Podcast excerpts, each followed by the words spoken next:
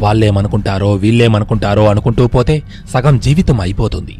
అసలు నువ్వేమనుకుంటున్నావో అది నువ్వు మొదలుపెట్టు. కనీసం ఏదో ఒకటన్నా అవుతుంది.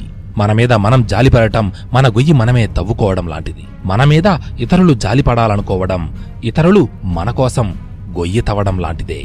నిన్ను ప్రేమించిన వాళ్ళు నీపై కోపాన్ని చూపిస్తే దాన్ని నువ్వు ప్రేమతో తగ్గించాలి అంతేగాని నువ్వు ద్వేషాన్ని పెంచుకుంటే దూరమయ్యేది ఒక మనిషి కాదు.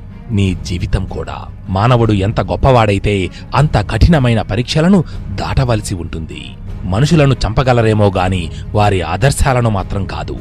మనిషికి డబ్బు ఇచ్చే ధైర్యం కంటే మనిషికి మనిషి ఇచ్చే నమ్మకం చాలా గొప్పది. ఒకరిని మనస్ఫూర్తిగా ప్రేమించడం మొదలు పెడితే ఆ ప్రేమ చివరి శ్వాస వదిలే వరకు అలాగే ఉంటుంది. మరణం మనిషికి మాత్రమే ప్రేమకు కాదు.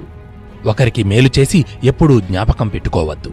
కానీ ఒకరు మనకు మేలు చేస్తే మాత్రం ఎప్పుడు ఎప్పుడూ మర్చిపోకూడదు. Calendar alarm camera telephone radio TV ఇలా అన్నింటినీ స్మార్ట్ ఫోన్ మన జీవితం నుంచి దూరం చేసింది. ఇక మిగిలింది కుటుంబం మాత్రమే. దాన్ని మాత్రం దూరం చేసే అవకాశం ఆ స్మార్ట్ ఫోన్కి ఇవ్వద్దు. అదే జరిగితే భవిష్యత్తులో మనుషులు పోయి రోబోలు మాత్రమే మిగులుతాయి.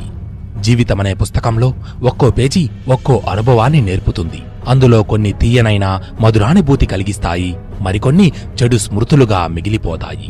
ఏదేమైనప్పటికీ మంచి చెడు సుఖం దుఃఖం అన్నీ ఉంటాయి.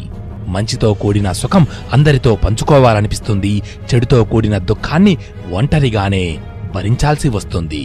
ఇదే ఇదే జీవిత సత్యం. అబద్ధం చూడ్డానికి అందంగా ఉంటుంది వినడానికి ఇంపుగా ఉంటుంది నమ్మడానికి వీలుగా ఉంటుంది. ఎందుకంటే దానికి రూపం మనం ఇస్తాం కదా? అదే నిజం.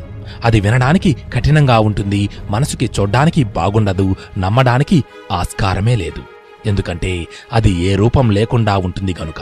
అయితే అబద్ధంతో మొదలైనది ఏది ఎక్కువ రోజులు నిలవదు. అది స్నేహమైనా జీవితమైనా? మిత్రమా ఆఖరుగా ఒక్క మాట. విడిచిపెట్టాల్సిన ఐదు లక్షణాలు ఏంటో తెలుసా? అందరినీ సంతృప్తిపరచాలని అనుకోవడం.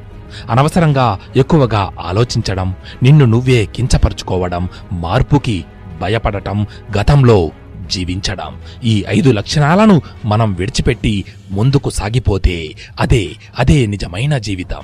ఇది రాసిపెట్టుకో.